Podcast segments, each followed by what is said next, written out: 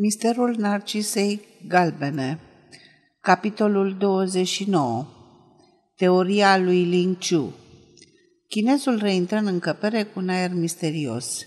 Ei bine, ce-ai descoperit?" întrebă Tarling. Whiteside își reprimă entuziasmul ca să asculte și el.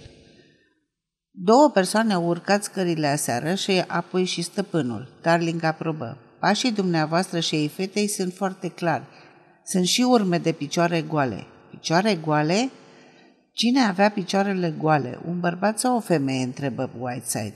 Putea fi bărbat și femeie, însă picioarele erau rănite și sângerau. Sunt și urme de sânge pe pardosea. Ce poveste, strigă Whiteside. Lasă-l să continue.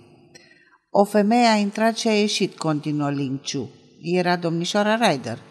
O femeie și un bărbat au venit, Apoi a venit persoana cu picioarele goale, fiindcă sângele e peste urmele primei femei. Cum știi care era prima femeie și care a doua?" întrebă Whiteside. Picioarele primei femei erau umede. Dar n-a plouat, strigă inspectorul triumfător. A umblat prin iarbă, spuse Linciu și Tarling își aminti că Odet era ascunsă după un tufiș urmărindu-l pe el și pe Milborough. Dar e un lucru pe care nu-l înțeleg, stăpână, zise Linciu. Există urme de femeie pe care nu le găsesc pe scări ori în hol. Aceasta a înconjurat casa de două ori, apoi s-a dus în grădină și de acolo în pădure. Tarling îl primi fix. Domnișoara Ryder s-a dus direct de la casă la drum și apoi spre Hertford, spre mine. Există urmele unei femei care a înconjurat casa de două ori și asta mă face să cred că femeia era cu picioarele goale. Sunt și alte urme de bărbat în afara alor noastre? Ajung și acolo. Sunt urmele unui bărbat care a venit mai devreme, fiindcă picioarele umede au călcat deasupra lor, dar a plecat. Mai există și o urmă de roată. Era Milborough, zise Tarling. Dacă un picior nu atinge pământul, el lasă urme foarte slabe – de aceea e greu de urmărit femeia în casă. Nu pot să-i găsesc urmele pe scări, știu totuși că venea din casă, fiindcă pașii vin de la ușă. Veniți să vă arăt. Darling observă că Ling e desculț. N-ai luat urmele tale drept ale altuia?" îl întrebă glumind. Mi-am lăsat pantofii la ușă, fiindcă așa lucrez mai ușor. Îi conduse în jurul casei și le arătă urmele de pași. Nu era nicio îndoială că o femeie fusese pe acolo, fiindcă se vedeau clar urmele tocurilor înalte, mai ales în fața fiecărei ferestre, ca și cum aceasta ar fi căutat un loc pe unde să intre. Par pantof de casă, nu de stradă, zise Whiteside. Ce părere aveți, domnule Tarling? Tarling ridică din numeri. Tu ce crezi, Linciu? întrebă la rândul lui. O persoană a intrat în casă, s-a strecurat prin ușa întredeschisă. A urcat scara, Întâi a ucis, apoi a vrut să pătrundă în celelalte camere, dar n-a reușit să deschidă ușa. E adevărat, e ușa care separă camera doamnei Ryder de restul casei. Era încuiată, nu-i așa, domnule Tarling? Da, era încuiată. Când au descoperit că nu pot intra în casă, au încercat să pătrundă din afară printr-o fereastră. Au? Erau mai mulți? Nu vorbeai despre o femeie? Noua teorie îl deconcerta, identificase al doilea actor al tragediei, arsura de vitriol i-o reamintea, dar cine putea fi al treilea? Vorbesc despre femeie, spuse Ling, liniștit. Dar cine pentru Dumnezeu vrea să intre în casă după ce a ucis-o pe doamna Ryder? Teoria ta n-are noi, mă, Lingciu. Când cineva ucide, încearcă să se îndepărteze cât mai degrabă de la locul crimei. Lingciu nu răspunse. Câte persoane sunt implicate în această crimă?" zise Tarling. Un bărbat sau o femeie desculți a intrat și a ucis-o pe doamna Ryder, o a doua a înconjurat casa căutând o intrare?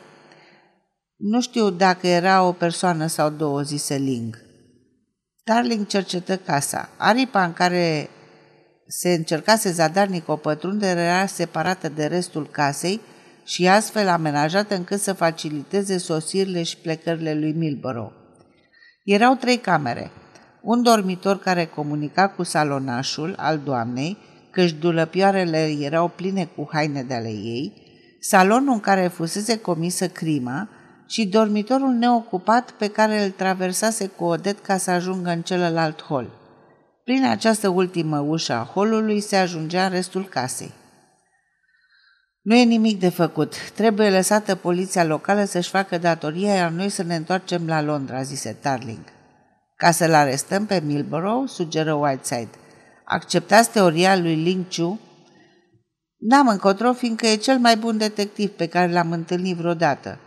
Poate descoperi urme abia vizibile cu ochiul liber și a avut succese răsunătoare în China.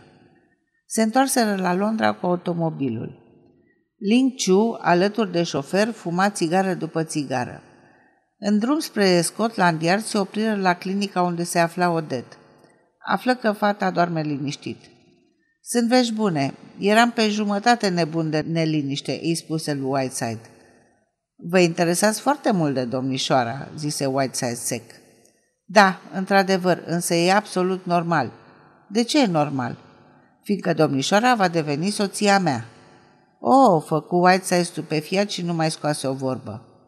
Mandatul de arestare a lui Milborough îi aștepta. Îl luă Whiteside.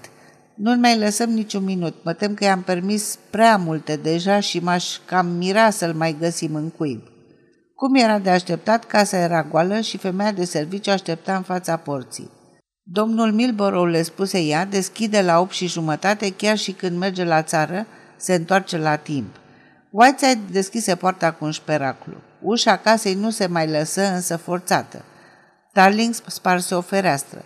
Se auzi imediat o sonerie de alarmă. Tarling sări pe fereastră în camera în care îi luase interogatoriul lui Milborough. Casa era goală.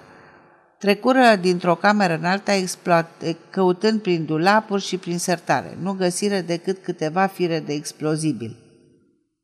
Dacă asta nu-i ce cred, sunt gata să mă las spânzurat. Oricum, îl putem acuza pe Milborough de incendiu premeditat dacă nu putem să-l acuzăm de crimă.